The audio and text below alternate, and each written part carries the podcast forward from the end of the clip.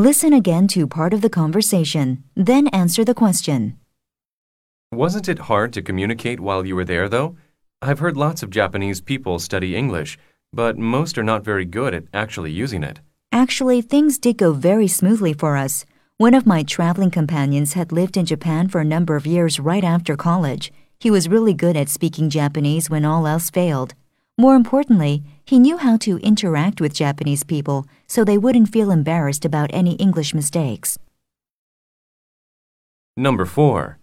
What does the woman mean when she says this?